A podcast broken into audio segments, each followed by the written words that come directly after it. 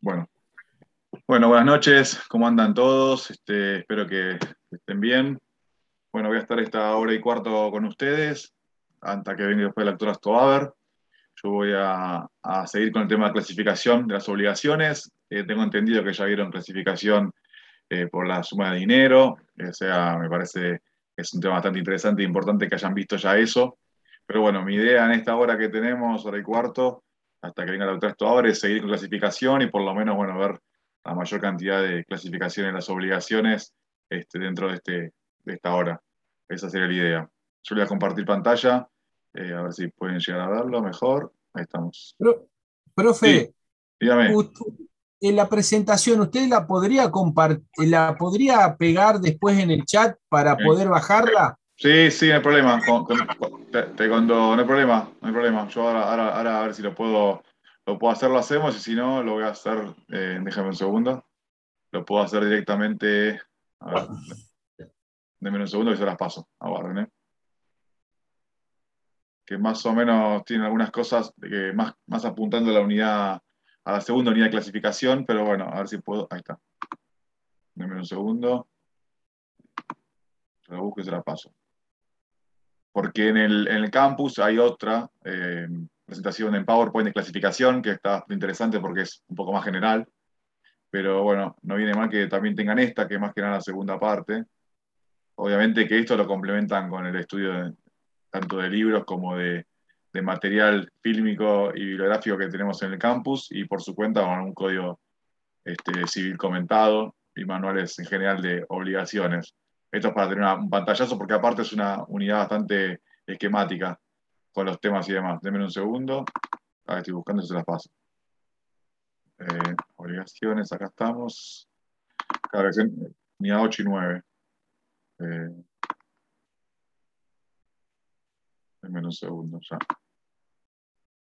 A ver si sé. Ah, ah, tengo dos. Puede ser que sea. Uno es este. Fíjense. Este, si, si lo pueden ver. Si es, si es celeste cuando arrancan, es ese. Cualquier cosa me, dicen. Si no, les paso el otro. Bueno. Ahí estamos. Bueno, ya lo tienen. Igual después de intentar subirlos en, el, en el campus si puedo.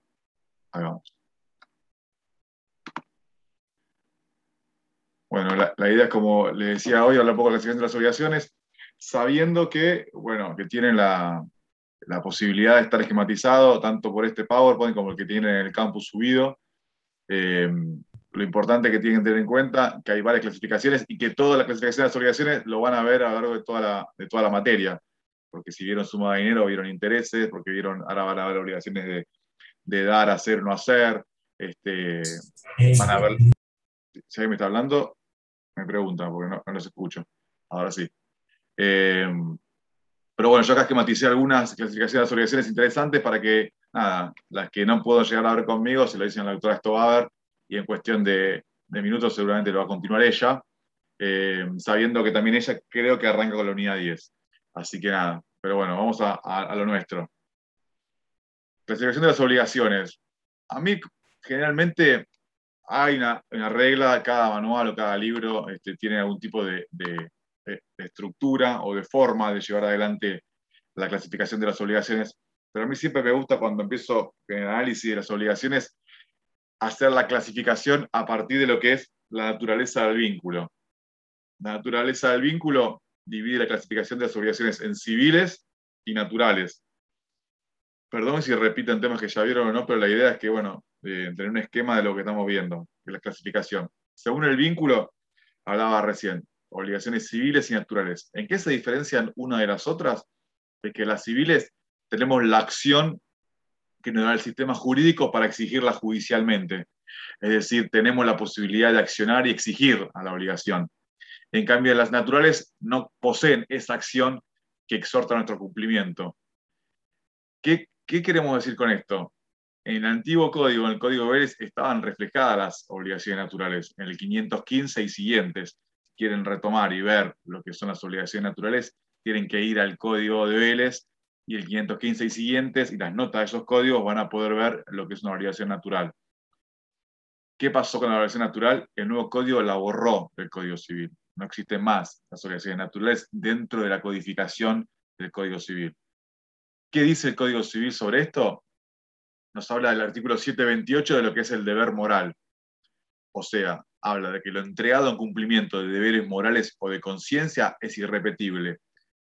Estamos hablando del 728 de deber moral a contraprestación de lo que sería el 724, que es la definición de obligación. Acá, la obligación civil, la obligación típica, la que vemos siempre nosotros, la que vemos a lo largo de toda esta materia, es la obligación civil, en donde tenemos la acción para poder hacerla cumplir, que el sistema jurídico nos brinda para hacerla cumplir. En caso de un incumplimiento de la obligación, tenemos la acción, ¿para qué? Para ejercer el cumplimiento o, ejercer a través de la acción la indemnización y demás cuestiones. Pero la obligación natural no deja de, usarse por más que no esté codificada. ¿Por qué? Porque la tenemos en el 728, en el deber moral.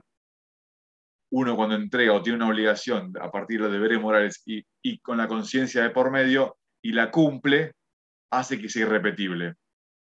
Para que quede claro que la obligación natural es aquella que está basada en la equidad y en el derecho natural. Lo que uno se obliga en el derecho natural, la obligación natural, no puede ser repetible, o sea, no puede ser otra vez recibido por la quien entrega de carácter natural. Estamos hablando acá, un ejemplo eh, que se usa bastante, son aquellas obligaciones que entran o pasan el periodo de prescripción, prescriptas, una obligación civil prescripta si uno va como deudor, una vez que prescribió esa acción y paga, se funda en el derecho natural y en la equidad, por lo tanto, no es repetible. O sea, el acreedor se puede quedar con ese pago. ¿Se entiende? La obligación prescripta, la acción civil, que es la prescripción que termina para exigirse en ese momento que se cumpla la prescripción, pasa la prescripción y el deudor paga igual. Entonces, esa, esa obligación está cumplida y esa obligación no hace falta que la repita el acreedor, sino que tiene el derecho de retener eso pagado de manera natural a partir de la equidad. ¿Se entiende? No hay una exigencia civil del ordenamiento, no hay una exigencia de una acción en el ordenamiento jurídico para exigir la obligación natural, pero en caso de que se cumpla, ya no se puede repetir y el acreedor tiene el derecho a retención. ¿Se entiende? Ejemplo, como le dije recién, una, acción, una obligación civil prescripta, otro ejemplo puede ser una obligación que, por más que no tengan las solemnidades correspondientes del acto, se paga, se cumple, entonces se, termina supliendo con la obligación esas solemnidades que no están especificadas. Cualquier acto solemne puede ser, un ejemplo, no voy a hacer una escritura, porque justamente en la escritura hay determinados actos solemnes que no pueden dejar de lado de cumplirse pero hay una serie de actos jurídicos que requieren algún tipo de solemnidades, testamento o cuestiones que se pueden llegar a perfeccionar con esas solemnidades determinadas, que a pesar de que no las tengan y que se cumplan, satisface la obligación. Es decir, se termina la obligación a partir de la obligación natural, del derecho natural.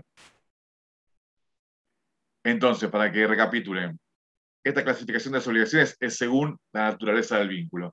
La naturaleza del vínculo puede ser civil o natural. La diferencia es que la civil otorga la acción para poder cumplirla y la natural no tiene esa acción.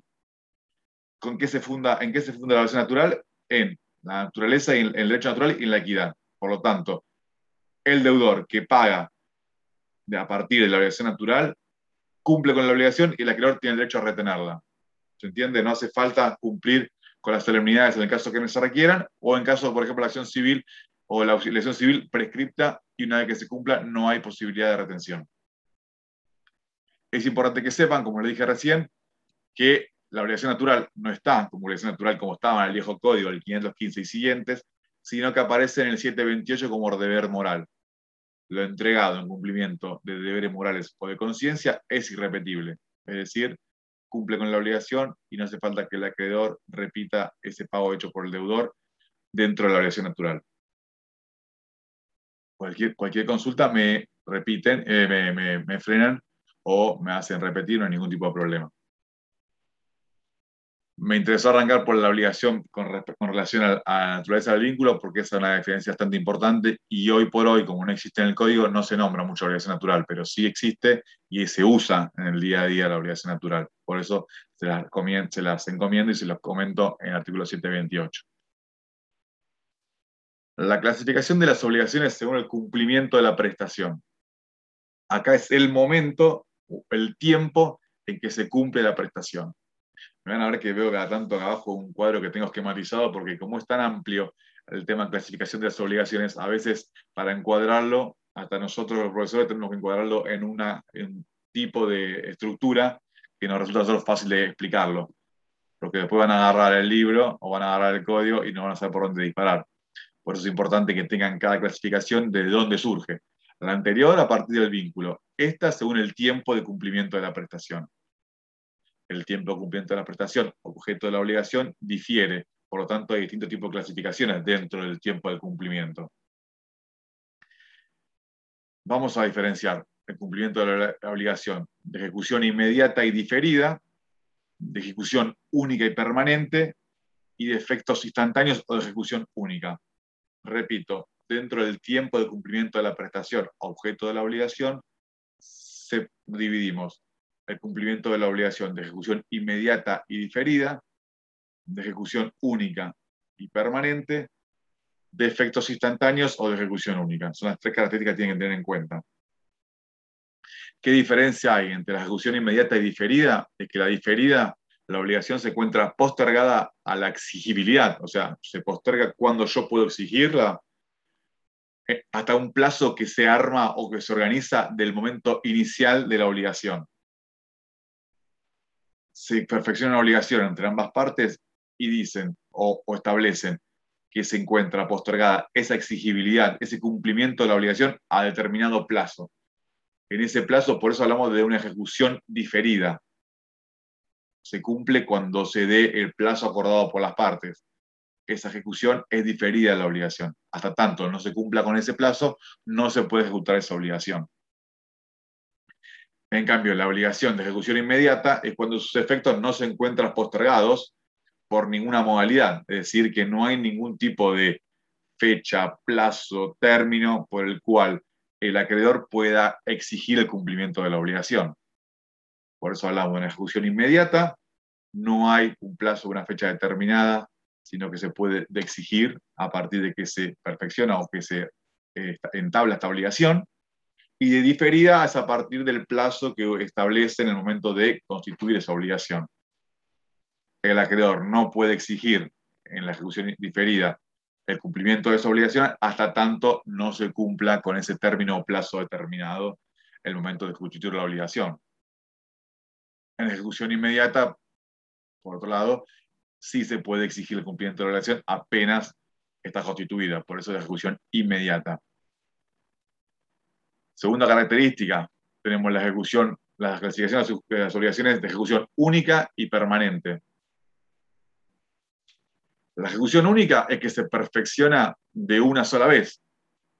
O sea, son de ejecución única o instantáneas, también llamadas, cuando su cumplimiento se efectiviza una sola vez. Y ejecución permanente es cuando se prolonga en el tiempo. ¿Qué diferencia hay? Ejecución única y permanente. Ejecución única, vamos a un ejemplo eh, que ustedes ven en el día a día. Yo compro un electrodoméstico en 12 cuotas. Sé que tengo una obligación de pagar las 12 cuotas, pero ¿usted qué le pasa? ¿De ejecución única o de ejecución permanente? Para que no me respondan todos, digo que de ejecución permanente.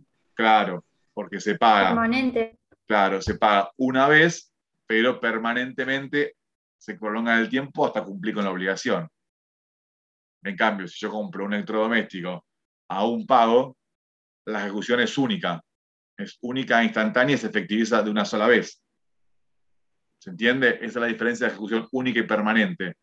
Ejecución única e instantánea o una, ejecución de cumplimiento permanente o con duración prolongada del tiempo. El ejemplo es la compra de cuotas o compra de alguna, algún bien en cuotas. ¿Lo ejecuto de manera permanente? Sí. 12 veces, 12 cuotas, sí. No extingo la obligación hasta que no cumplo o perfeccione esas 12 veces.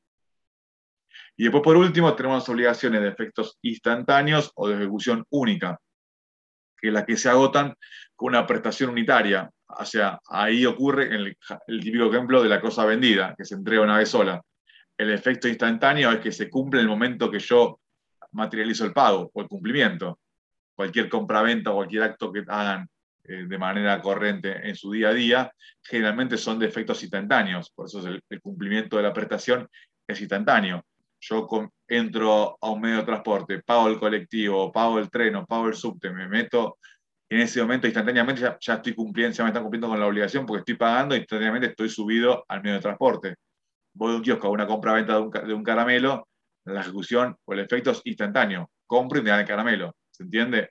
Ese es el cumplimiento de la prestación de, efecto instantáneo o ejecución única. Volviendo. Profesor, una consulta. Sí, escucho bajito. ¿Cuál es la diferencia entre ejecución inmediata y efectos instantáneos? La ejecución inmediata, no hay diferencia en este caso, ¿por qué? Porque la, instantánea puede ser dentro de la, ejecución inmediata. ¿Por qué? Porque puede ser hecha, el acreedor tiene la posibilidad ya de, percibir el cobro o ejecutar el cobro una vez que esté perfeccionada la obligación. ¿Me entiende? La instantánea es que en el momento en que uno perfecciona el pago, ya recibe el producto, por ejemplo. Y la ejecución inmediata es que también lo puede ya recibir, como no, pero sí está habilitado al acreedor para exigir el cumplimiento a partir de que se efectúa esa obligación. ¿Se entiende? Ok, muchas gracias. No, hay problema. Pero bueno, volviendo al tiempo atrás. La clasificación, esta es según el tiempo de cumplimiento de la prestación.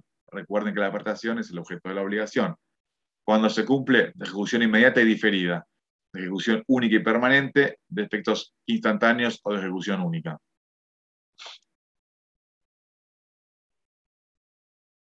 Ya vimos, según, vimos, según la naturaleza del vínculo. Yo los avanzo si no, no perdemos tiempo y tratemos de ver la, mayor cantidad posible de, clasificación de las obligaciones. Eh, vimos la naturaleza del vínculo, vimos por el tiempo de cumplimiento, ahora vamos a ver por la modalidad.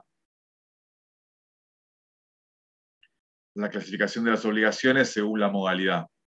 Ustedes si siguiendo el PowerPoint, yo voy más o menos siguiendo pantalla por pantalla, si ustedes de paso lo van, lo van viendo en la presentación. Eh, ¿Qué diferencia hay? La clasificación de las obligaciones según la modalidad. Son obligaciones puras y modales.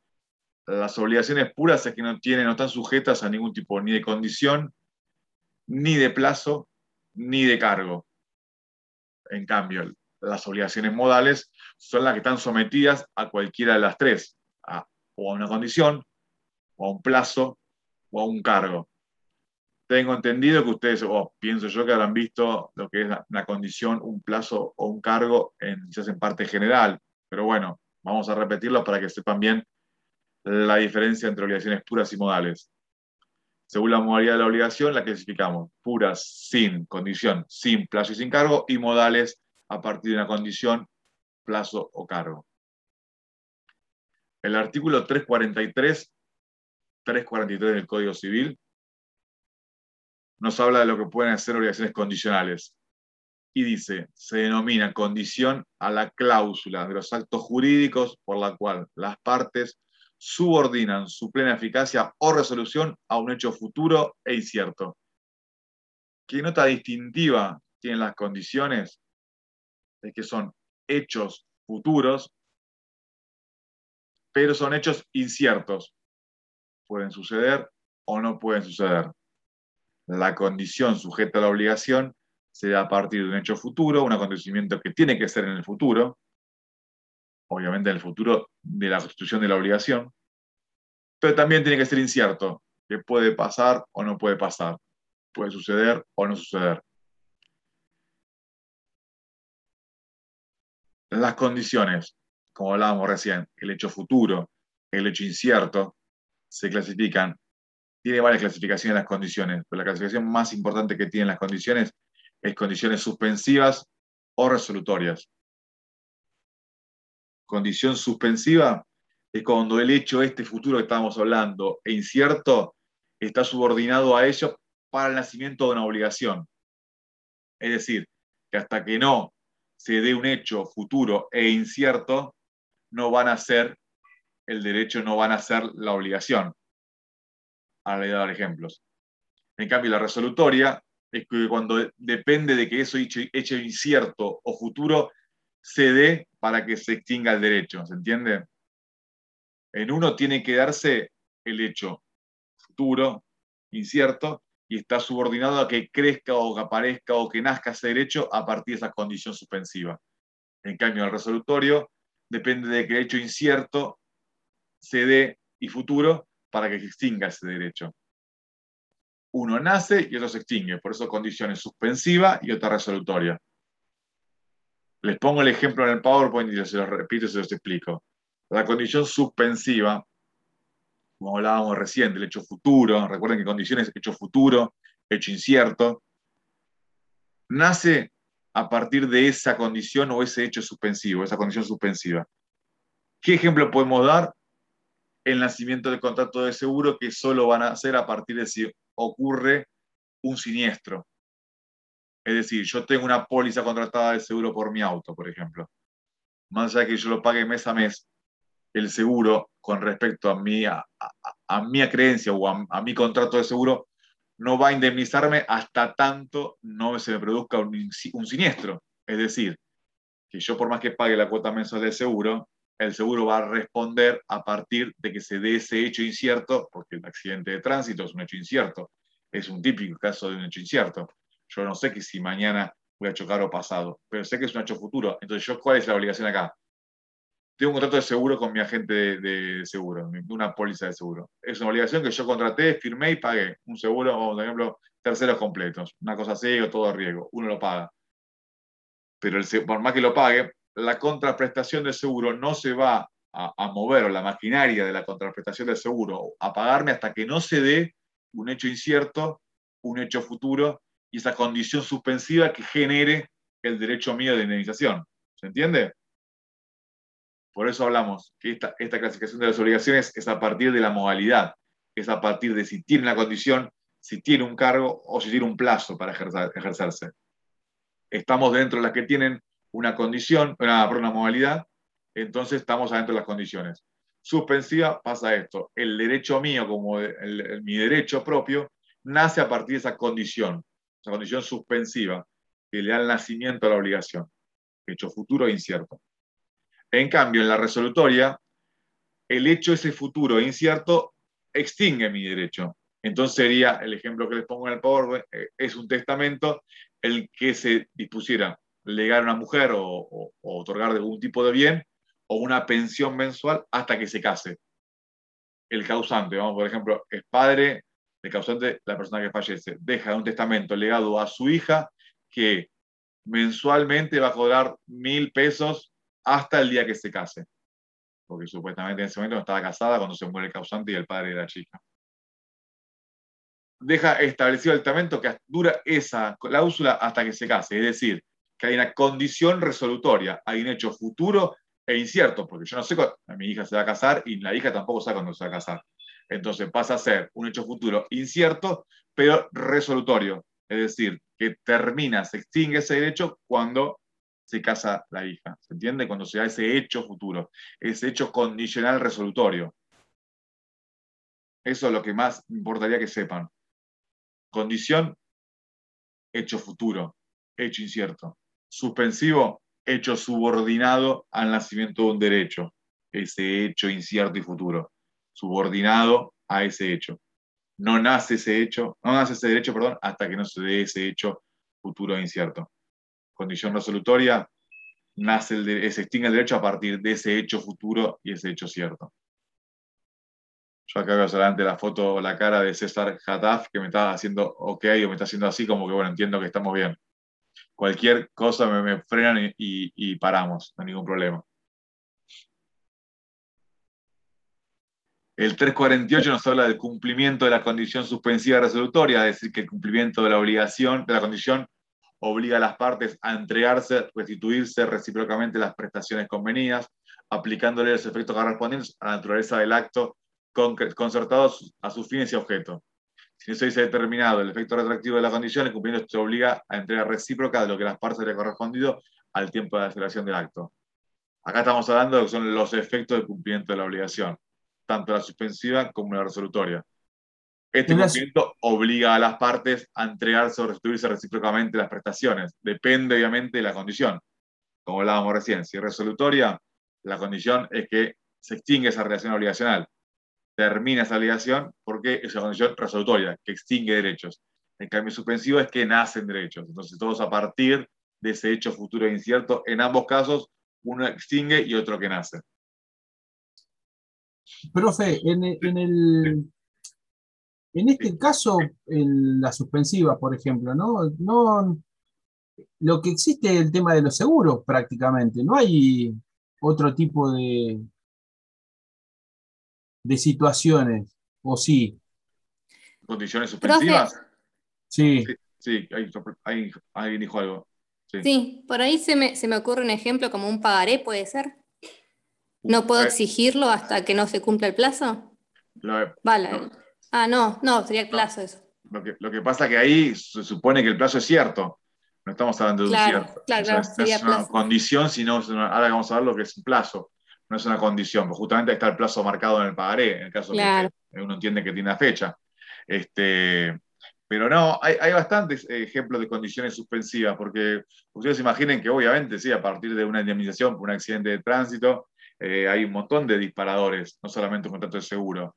Eh, pero piensen en un hecho que puede llegar a ser futuro y que es incierto, que hace que nazca el derecho. No sé, cualquier, entonces, estamos un ejemplo, hablábamos recién del, de a partir de la muerte del testamento, se cae la condición resolutoria. Pero, por ejemplo, hay muchos casos que, el, deportista, por ejemplo, el contrato del deportista, que uno tiene un contrato con un deportista con una condición suspensiva que puede llegar a ser.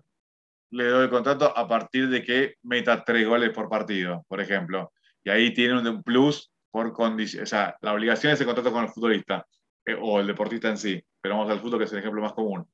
Contrato con el futbolista, pero hay una condición que tiene ese contrato que es cuando haga tres goles, tiene un plus superior que va por afuera del este, contrato. Entonces, no van a hacer esa condición de ese plus de dinero que tiene hasta que no haga tres goles, que es un hecho acontecimiento futuro e incierto. Bueno, sabe cuándo puede hacer, hacer tres goles, ¿se entiende? Eso es otro ejemplo que puede ser una condición suspensiva.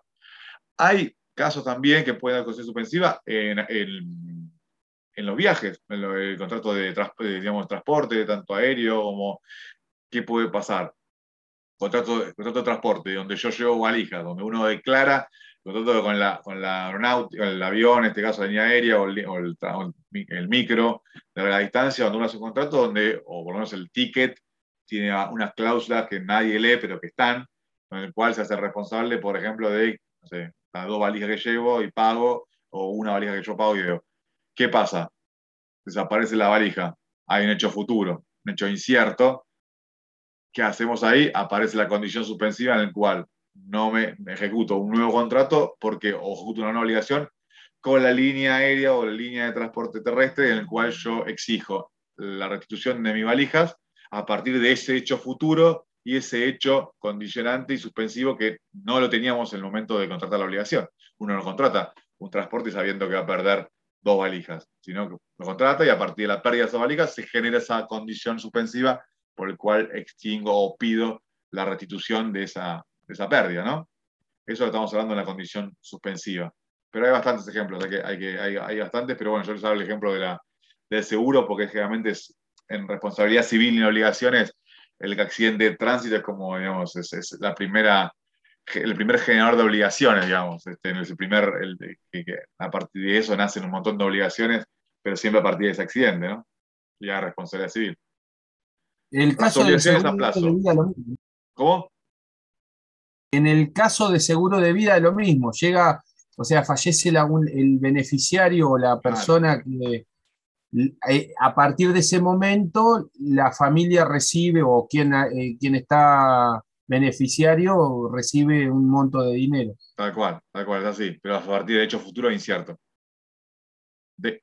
después, eh, las obligaciones a plazo, a diferencia de las obligaciones condicionales, recuerden que estamos en las obligaciones según la modalidad.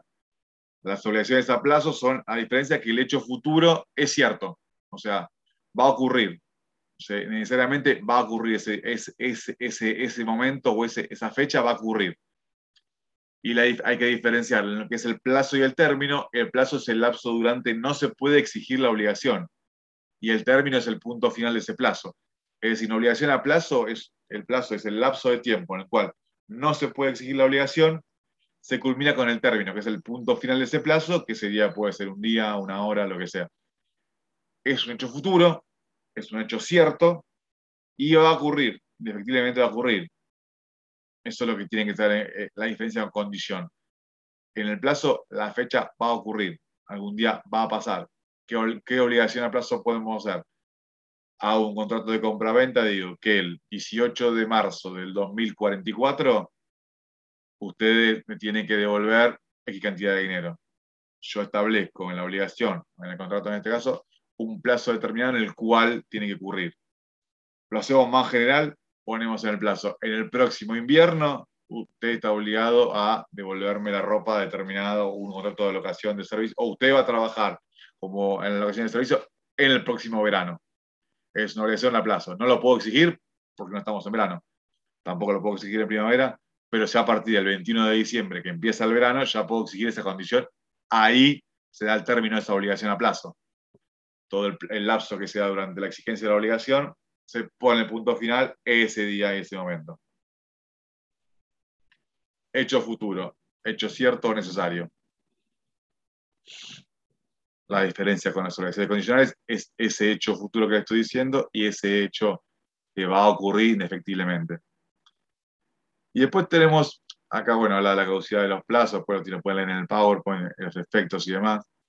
Este, las obligaciones con cargo. Avanzo si podemos dar, a ver si podemos dar alguna clasificación más si nos da el tiempo.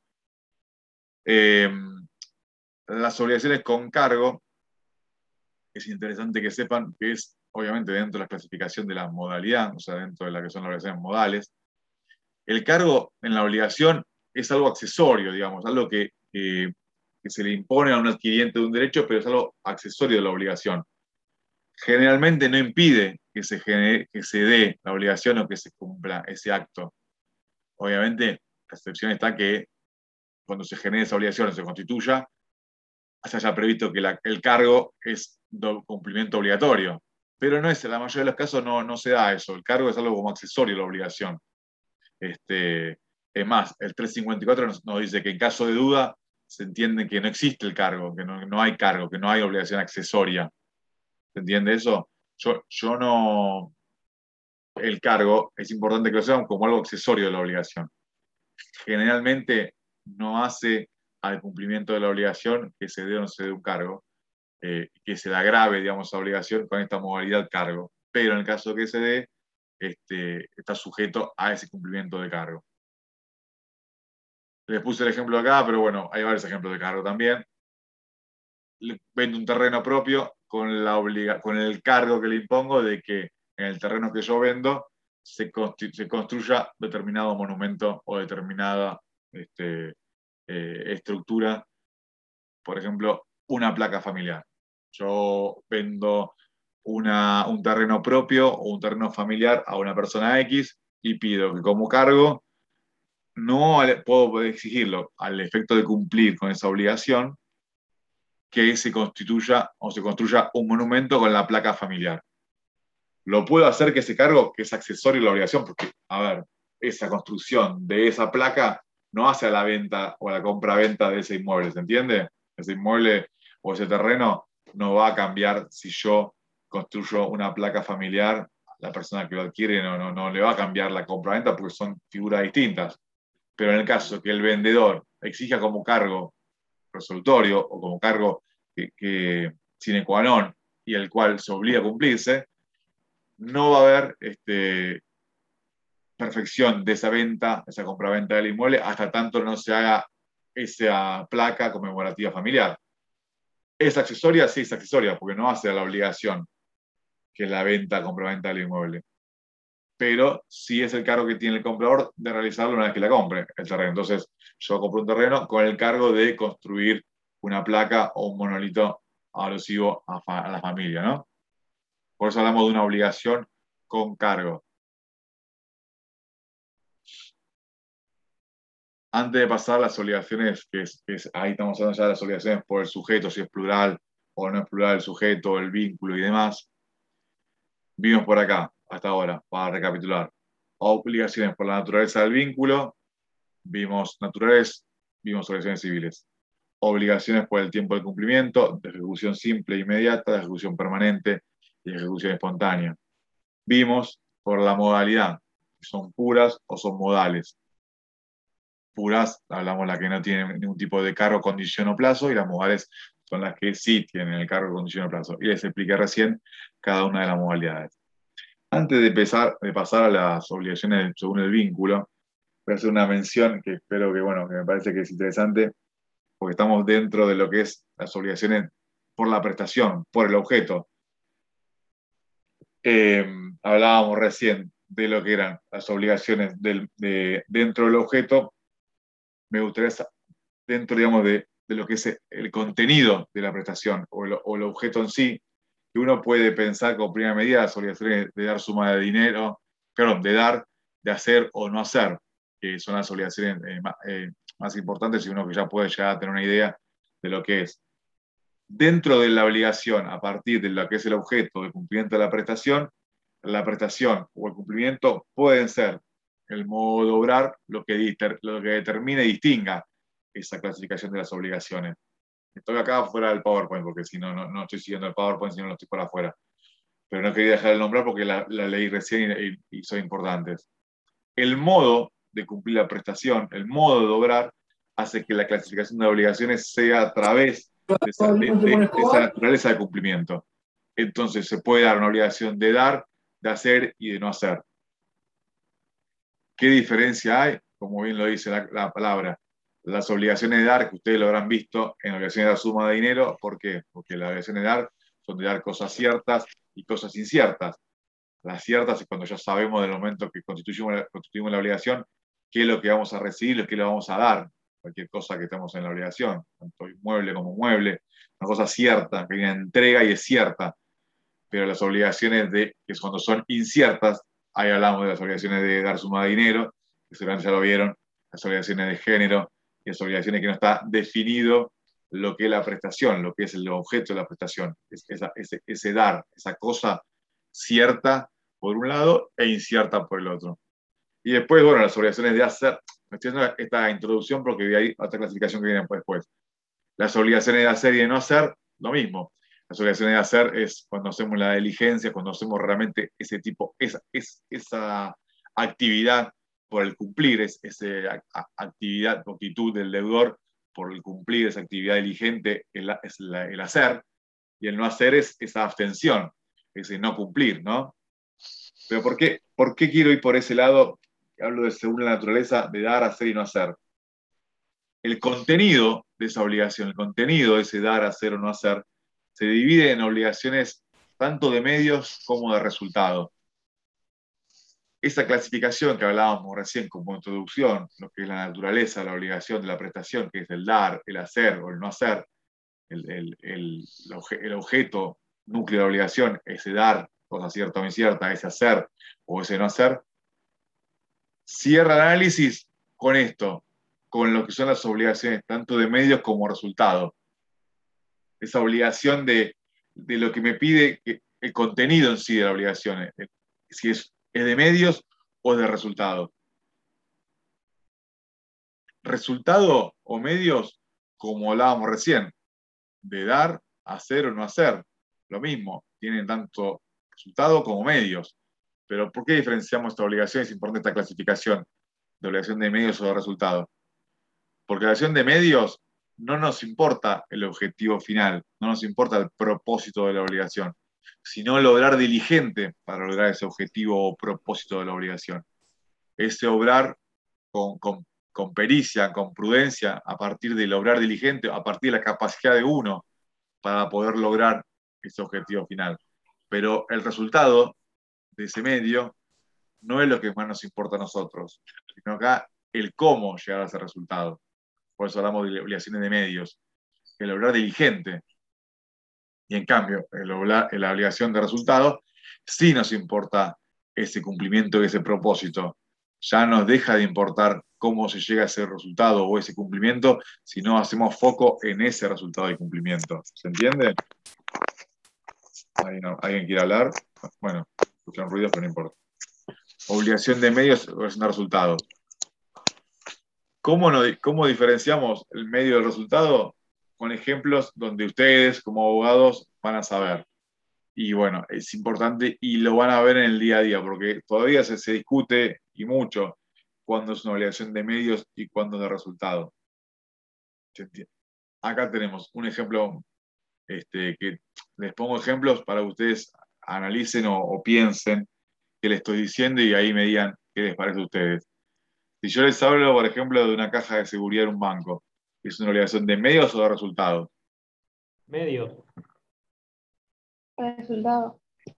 Ah, está, está, está, peleado. ¿Medios o resultados? Resultado, porque el banco tiene la obligación de asegurarte que la caja no va a faltar nada. ¿Y el de medios que me dijo? ¿Por qué lo dijo el de medios? En análisis o estudio, ¿qué, qué, dijo el medio? Sí, porque tiene que ver con el lograr diligente, digamos. Puede llegar a pasar que.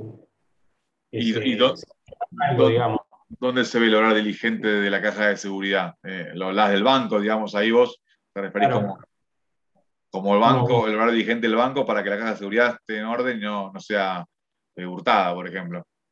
Exacto. Bueno, son la, caja, de seguridad es, una, es un caso o son casos donde se discute si es de resultados o de medios. La mayoría de la jurisprudencia de la doctrina habla de que es de resultado la caja de seguridad, porque el banco se compromete al resultado de que la caja de seguridad sea inviolable y sea detectable y no tenga forma de que se pueda llegar a perder lo que uno deposita. ¿Entiende? Por eso la principal este, cuestión, la principal eh, análisis de la jurisprudencia de la doctrina es que es una evaluación de resultados. Pero eso no significa que esté discutido. Por eso les hablo de la diferencia. Después les quiero hacer una pregunta a ver si ustedes piensan. ¿Un médico tiene obligación de medios o de resultados? De medios. De medios. A ver. Eh, tiene que ser las dos también. Se habla de. Por ejemplo, si uno tiene. Para a través de una mala praxis le genera un problema al paciente, está diciendo que es de, perdón, de resultados. De resultados, el paciente está bien. Yo, acá, acá les hago la distinción, tanto de medios como de resultados. acá, el médico Alguien tiene el micrófono abierto y lo puede apagar, se escucha al fondo algo. Acá bueno. poquito hay, no hay mucho, hay poquito. bueno, hay, hay, micrófono abierto que sí abierto, después lo, después lo, vemos. El resultado del medio, ¿qué diferencia del médico? En el caso que, bueno, la mala praxis igual se puede tanto de un lado como del otro, porque hay un hablar diligente. A ver si alguien, no sé si el volumen se escucha mal, pero bueno, a ver si escucho quién está hablando. Voy a apagarle usted al micrófono, profe. Sí, pero no veo quién es. Un segundo. Acá parece que es. Ahí creo que se apaga. Sí, ahí está. Bueno, el, medio del resultado, la diferencia del médico, que se puede dar la mala praxis en ambas cuestiones. Pero ¿qué, qué diferencia hay en el obrar diligente del médico? Porque uno entiende que un médico va, a obrar de manera diligente, porque él estudió o se perfeccionó o tiene el título habilitante para ejercer la medicina sin perjuicio de que pueda llegar a tener una mala praxis como cualquier cosa. Es el, juicio de mala praxis de los médicos, es uno de los juicios que más se, ven en el día a día en el, daño sin perjuicio. Pero si yo entro a un quirófano, entro a ver un médico y con el médico me encuentro con el cirujano estético como médico, en el cual yo entro con un resultado final, que es, por ejemplo, que me achique la nariz, o es que me levante el párpado de los ojos, que me, me achique las orejas uno entra a un médico cirujano plástico con un resultado final, en busca de un resultado. Y no así cuando se da una operación que puede darse en cualquier momento, no cirugía de rodilla, uno entra con la búsqueda, sí, de que haya una posibilidad de mejora de la rodilla, pero no significa que el resultado sea que la rodilla sea impecable. ¿Se entiende? Entonces la obligación del médico puede ser tanto de medios como de resultado. Es según el objeto de la obligación con el médico, el objeto de la prestación. En el caso del cirujano estético, es un caso que la jurisprudencia de la doctrina habla como si fuera resultado. En cambio, el resto de las operaciones de los médicos habla de una obligación de medios. ¿Se entiende? Los abogados, por ejemplo, que ustedes van a hacer a futuro y no mucho, ni poco, en poco tiempo, ¿ustedes piensan que tienen obligaciones de medios o de resultados con los clientes? De medios. Porque uno puede o no ganar el juicio de acuerdo a la interpretación de un juez. pero sí uno le puede, eh, puede estar obligado a los medios que utiliza. Seguramente. La única, la mayoría de la doctrina y la jurisprudencia coincide con usted en el cual las obligaciones de, medios son las obligaciones de los abogados porque como usted sabe, cuando entra un juicio no va a tener un resultado correspondiente, no lo va a saber nunca hasta cuando, pero sí va a tener ese error diligente en el cual es el medio por el cual va a llegar a ese resultado. Importa, digamos, el camino en la forma de llegar a ese resultado. Eh, por eso los abogados generalmente se la considera como elección de medios. Puede pasar que se consiga resultado en el caso de que pueda llegar a ser apoderado de una empresa determinada, apoderado de un ente estatal, en el cual se compromete a la defensa de esa entidad y ese, digamos, el caso del apoderado en general, no tanto el Estado patrocinante, se puede llegar a considerar porque tiene una obligación de defender los intereses de empresa, organismo estatal o quien sea. Pero la mayoría de la doctrina habla de obligaciones de, medios y no de resultados. Por eso, bueno. puede, su, su modo de interpretación diferente, digamos. Claro. Eh, en los casos que les di yo, tanto caja de seguridad como médico como resultado, eh, no es uniforme ni la jurisprudencia ni la doctrina. Hay casos que se consideran, porque ya ahí depende de la línea de juez, cómo lo considera. Se considera resultado, se considera de, medios. Entonces ahí ya ver cómo, se maneja y en cuanto. ¿Por qué es importante esto? Por, también por el tema de la responsabilidad y el grado de responsabilidad para luego la indemnización. Uno se compromete a un resultado eh, y no lo cumple, entonces es distinto a que uno se comprometa a un, medio, un hora diligente para lograr ese resultado. ¿Se entiende? Pasa mucho también en los espectáculos deportivos o espectáculos públicos en general, si es obligación de medios o de resultado. Uno entiende que uno paga una entrada por un espectáculo público, lo que sea que vaya a ver, tanto deportivo como teatral o como artístico, eh, y el resultado final que quiere usted es ver lo que pagó la entrada, por lo que pagó pero cuántas veces haya pasado que se han suspendido eventos, tanto deportivos como espectáculos públicos como artísticos, eh, y ahí cómo juega la obligación de medios de resultado. El organizador de ese evento era un organizador de un evento dirigente, un orden dirigente en el cual hizo los medios para que se logre su objetivo, o directamente yo pagué el ticket y quedó el resultado final, que es ese evento deportivo, artístico o cultural.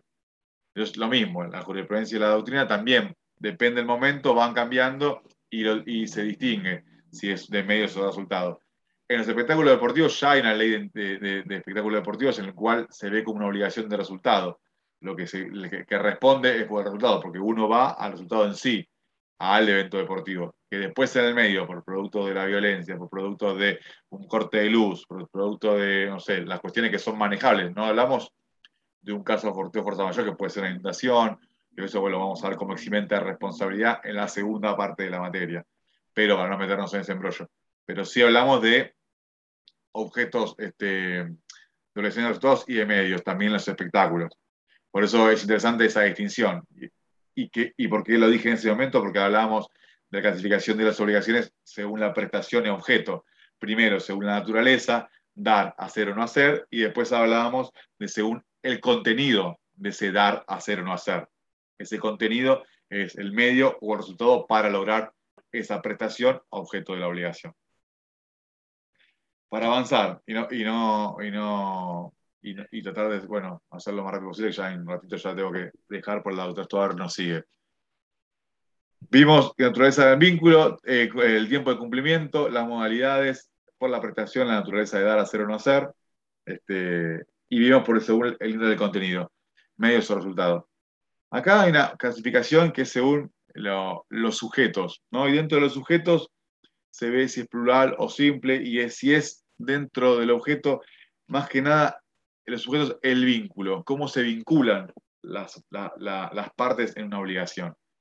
A partir de, desde qué lugar se vinculan y por eso esa clasificación. ¿Hay características distintas? Sí. Hay obligaciones que son simplemente mancomunadas, y dentro de las simplemente mancomunadas están las obligaciones solidarias y concurrentes. Esto lo van a ver en el Código Civil, lo tienen, ahí la, definición tanto de simplemente mancomunadas como solidarias como concurrentes. Que quiero que les quede claro de esto. Que para esta clasificación ustedes háganlo en el esquema, que es dentro de la clasificación de los sujetos. y dentro de los sujetos es el vínculo de esos sujetos. Lo que nos importa acá es el vínculo de los sujetos generador de la obligación, acreedor o deudor. Prestación en el medio, objeto de la obligación, acreedor y deudor. ¿Cómo se vinculan esas partes? Acá lo tenemos. Obligaciones simplemente acumulados. ¿Qué dice el 825? Simplemente acumulada es aquella obligación en que los créditos o la deuda se fraccionan en tantas relaciones particulares independientes entre sí como acreedores o deudores haya. Las cuotas respectivas se consideran deudas o créditos distintos los unos a los otros. ¿Qué características tiene la simplemente acumulada? Hay pluralidad de sujetos, tanto acreedores como deudores o ambos. O sea, hay más de un sujeto en, en las simplemente acumuladas. Acreedor y deudor. Existe un objeto único, una única prestación, una única causa. Pero existen también pluralidad de relaciones y vínculos. Es decir, muchas relaciones y vínculos, muchos sujetos, acreedores deudores, pero un único objeto, única prestación, única causa. ¿Cómo es acá el ejemplo que para que ustedes entiendan lo que es simplemente acumulada? Generalmente es el pago de una deuda de consorcio a los consortes. El pago, ¿por qué? Porque tenemos una única causa, es esa deuda que tiene el consorcio. ¿Por qué? Vamos a un ejemplo, un juicio laboral. El, el encargado del, edificio se va, lo echan o se lo despiden, o se va de mala forma, juicio laboral. Esa, esa deuda que va a tener el consorcio por ese juicio laboral pertenece a, todo, a, todos los, a todos los dueños que pertenecen a ese consorcio. Por eso hablamos, una única causa. ¿Cuál es la única causa? Ese juicio laboral que va a ser objeto de que los, propietarios vayan a pagar o recibir en caso de que haya un remanente de, de, fondo del consorcio por ese juicio laboral. Pluralidad de sujetos, porque puede haber varios acreedores y varios deudores. Más allá que el consorcio persona jurídica es una, el juicio laboral va a ir en cabeza de él, el encargado que está yendo. O sea, hay otro acreedor que se involucra en esa relación obligacional. Hay varios deudores, sí, todos los propietarios del, del inmueble. Entonces, pluralidad de sujetos, acreedores o deudores. Única causa, única prestación, la única, pluralidad de relaciones. Dentro de la simplemente acumulada se puede dar lo que es las, obligaciones solidarias. Obligaciones solidarias que también están en el 827, que nos habla de que hay una pluralidad de sujetos originada de una causa única, pero acá la razón del título constitutivo es la ley o el acuerdo de partes, y en el cual el cumplimiento total se puede exigir a cualquiera de los deudores o cualquiera de los acreedores. ¿Qué decimos con esto?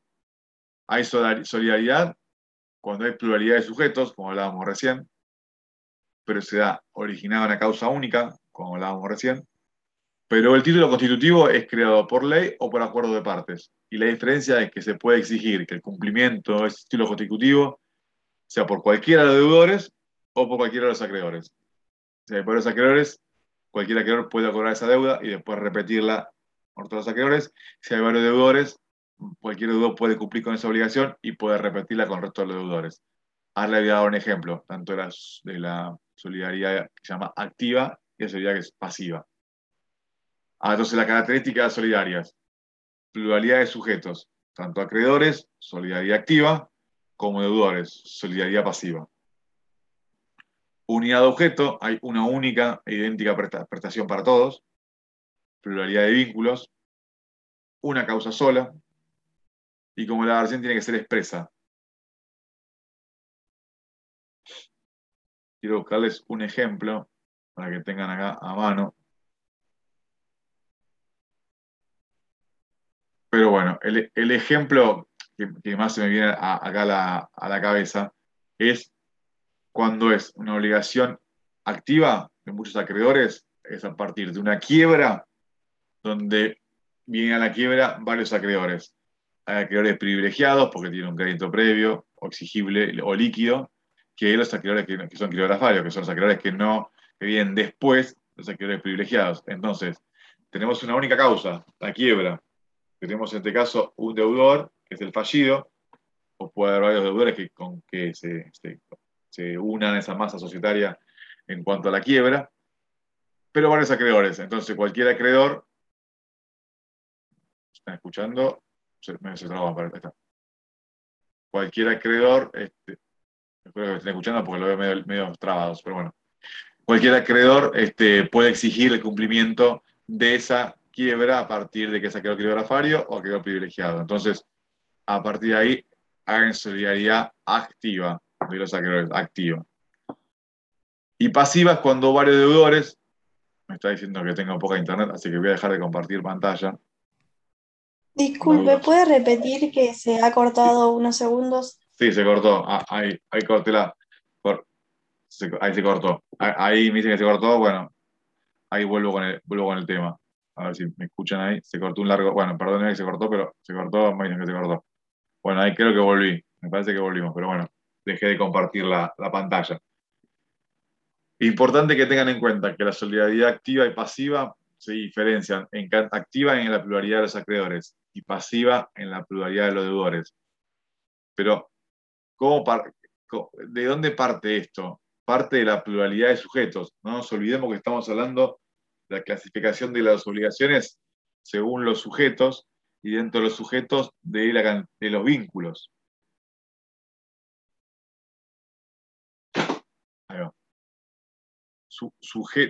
La solidaridad activa, hablábamos recién, varios acreedores, solidaridad pasiva, varios deudores. ¿Cuándo se puede dar eso? Ejemplo, usuario de tarjeta de crédito. La tarjeta de crédito es un acreedor, la empresa dueña de la tarjeta de crédito en la cual uno paga, de su usuario de tarjeta de crédito son varios. Entonces hay varios deudores, hay una solidaridad pasiva con respecto a esa causa única que es la tarjeta de crédito, por más que haya varios vínculos, porque obviamente que cada portador de tarjeta de crédito tiene su vínculo con el acreedor, que es este, en este caso la, la, empresa tarjeta, la empresa tarjeta de crédito, Visa, Mastercard, American Express.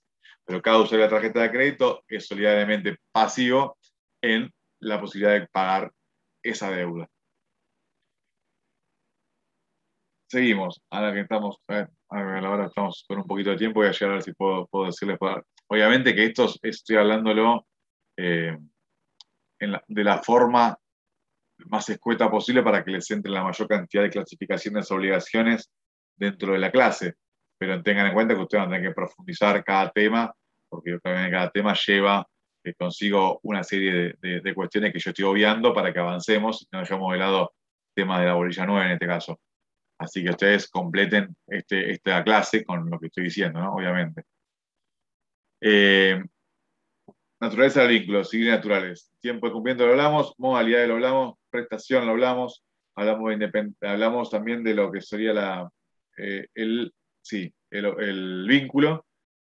Después hay, hay una que no es tan importante, pero bueno, tendrían que saberla, que es la clasificación de la obligación sobre la interdependencia, que son las obligaciones tanto principales como accesorias. Eso lo vi, seguramente lo vieron a lo largo de la materia, pero tienen que saber que hay una hay interdependencia en las obligaciones.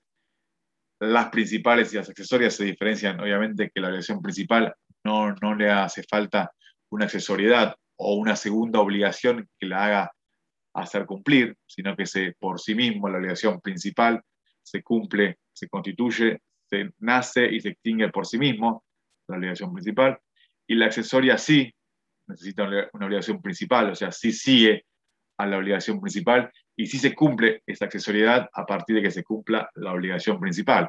Van en conjunto.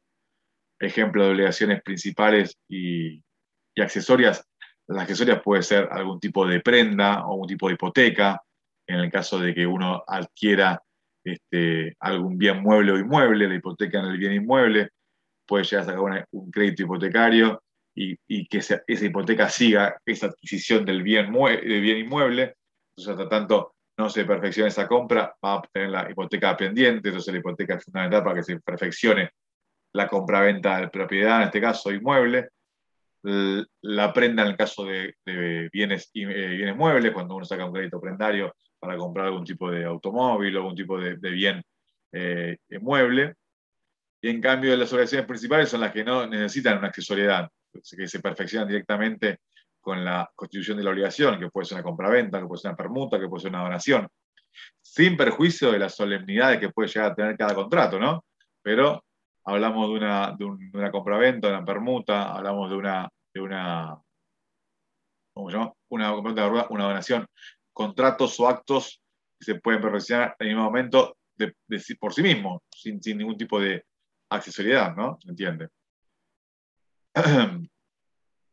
por la interdependencia. Me gustaría también comentarles, están acá, este, hablamos dentro de lo que serían, sí, está bien, vamos a decir así, no, queda, no queda fuera del tema.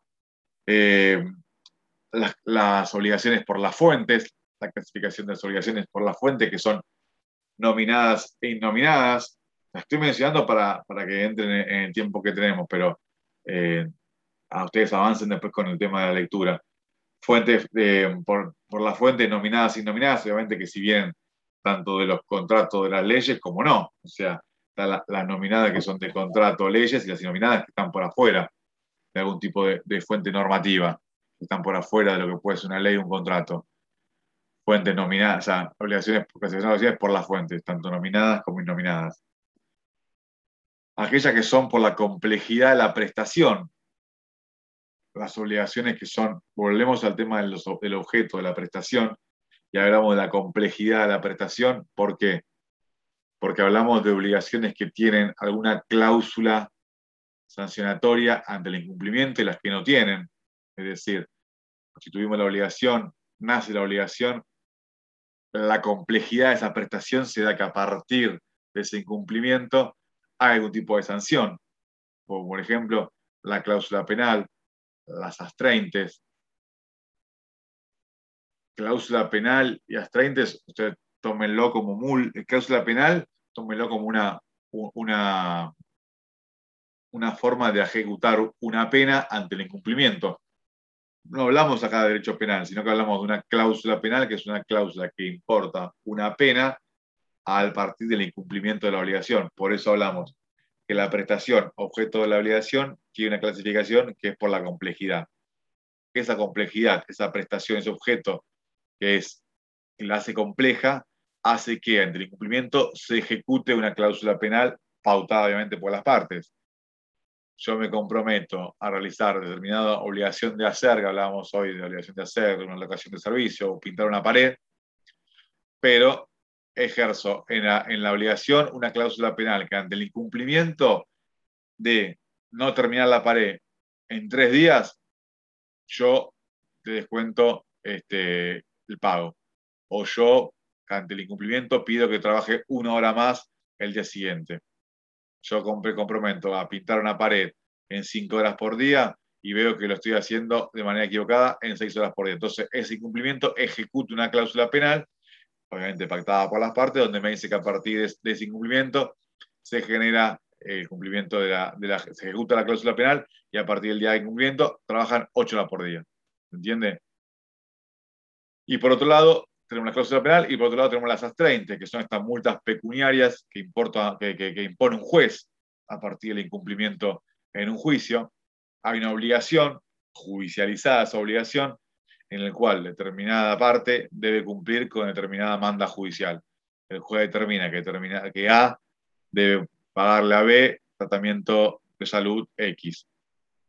Ante el incumplimiento de ese organismo público para otorgar ese tratamiento este, eh, médico, hay una multa pecuniaria, hay una multa civil por el cual el juez, por cada retardo de día, hace que pague ese ente determinada cantidad de dinero. Y lo mismo se ejecuta esa, esa, esa multa. ¿Qué diferencia hay? Hablábamos recién. Complejidad de la prestación. La prestación es compleja a partir de que tiene atrás esa cláusula penal o esas 30, esa multa civil. Se incumple con la obligación, se ejecuta la cláusula penal pautada por las partes o las 30 fijadas por el juez. Las obligaciones que no tienen ese tipo de, de complejidad son las obligaciones simples, las obligaciones que, no, que, que no poseen complejidad son relaciones simples por el cual no tienen la complejidad de la cláusula penal o la astraintes. Hablaba recién de las astraintes, tengan en cuenta que es una multa que impone un juez a partir del incumplimiento. Le daba un ejemplo de salud, vamos a un ejemplo realmente judicial, un amparo de salud, donde la, la persona X recita una cobertura médica para determinado tratamiento y la cobertura médica a partir de que el juez determina que lo debe cumplir, a los 10 días, por ejemplo, que le ponen el juez para cumplirlo, esa entidad, esa obra social o esa prepaga no cumple. Como no cumple con esa, con esa entidad, con, ese, con esa manda judicial de las 30, fija esa multa pecuniaria, fija esa multa civil. Al fijar esa multa civil, lo que hace es eso, es hacer efectiva la complejidad de la prestación a partir del pago de esa multa. La entidad prepaga obra social debe pagar una multa diaria a partir del dictaminado por un juez. Y la cláusula penal, la diferencia es que es pautada por las partes de momento que se objeta la obligación y que se constituye la obligación. Sabiendo que ya me quedan dos minutos y en, breve ya, ya entra la doctora Estobar, que va a continuar con la, con la unidad 10, este, yo igual le voy a, le voy a comentar las, las, las, clasificaciones que vimos recién, que vuelvo a decir, en 9 y cuarto no, no, mucho no, no, no, podemos avanzar más que mencionarlas y definirlas, pero ustedes van a tener que, que avanzar y, y, mirarlas en el, en el, código, los manuales y, y las clases nuevamente, la tienen que ver. Eh, pero bueno, para recapitular y lo último que les digo es eso. Vimos la obligaciones de, de la clasificación, la clasificación de las por la naturaleza del vínculo, civiles y naturales. Recuerden que hablamos de la equidad, recuerden que hablamos del derecho natural, que no existe hoy en el código actual, que estaban en el 515 anterior, que hoy están en, el, en, el, en lo que es el deber moral, y que si se paga con el deber moral a partir del derecho natural y la equidad, no es repetir el pago y lo puede retener el acreedor. Las, ejemplo típico, acciones civiles prescriptas. Hablamos del tiempo de cumplimiento, la ejecución inmediata, diferida, hablábamos de una ejecución única, de ejecución este, continuada periódica, ejecución instantánea. El tiempo, el tiempo de cumplimiento, recuerden. El vínculo primero, el tiempo de cumplimiento. Hablamos de la modalidad de las obligaciones, si eran puras o no eran puras, si eran, eh, si eran modales, son las que tienen el cargo, el plazo y la, y la, condición. Recuerden que la diferencia de condición y plazo es el acontecimiento futuro cierto o incierto, y que las condiciones tienen la suspensiva resolutoria y el tema de la accesoriedad del cargo. Hablamos de la prestación, que le dije la naturaleza de la prestación, las obligaciones de dar, hacer o no hacer, dar cosas ciertas, cosas inciertas se lo vieron, esto es lo que género, la obligación de la suma de dinero, y cierto la cosa cierta, tanto mueble como inmueble, hacer la, actividad, el no hacer la abstención, y dentro de esa clasificación de prestación les, les introduje lo que era el tema de la, el, contenido de, esa, de, esa, de ese dar, hacer, no hacer. Contenido, que la obligación de medios y resultados, le puse el ejemplo de los médicos, de los abogados, caja de seguridad, todos ejemplos que son, este, que se siguen hablando en el día a día de los tribunales y todavía no hay una uniformidad, todo lo contrario. Pero hablábamos ahí ya del contenido de la obligación, de medios o resultados. ¿Está bien? Les hablé también, que tengo acá el, cuadro, les hablé de las obligaciones de la prestación en el objeto complejas, recién que hablábamos recién, cláusula penal UAS 30. Eh, y les hablé de lo que eran las interdependencias, las obligaciones principales y accesorias, accesorias que se, que se nutren de la principal, como puede ser el contrato la, de la hipoteca o la prenda. Eh, y hablábamos de las obligaciones de las fuentes, tanto nominadas como innominadas. Yo acá viendo, hay todavía clasificación de obligaciones que no vieron, o sea, tienen que ver el tema, más que nada, supongo que las obligaciones de suma dinero lo vieron, de, de género, de, de, valor, está todo dentro del dinero, este, pero de obligaciones divisibles o indivisibles, pero son ya obligaciones que pueden ya cualquier cosa repasar o ver en su casa o, o, a partir de hablar con la autoridad para otro tipo de clasificación. Yo intenté dar la mayor cantidad posible de, de, tiempo. Lo importante que tienen que tener en cuenta es eso. Las que les dije son las clasificaciones que realmente se, se van, a, van a ver y van a, van a tener que resolver en los exámenes seguramente. Eh, y hagan hincapié en estas y también en esta como la clasificación de la suma de dinero. Este, pero bueno, espero que más o menos le haya quedado algún tipo de, digamos, de, de idea de lo que le pude decir. Lo importante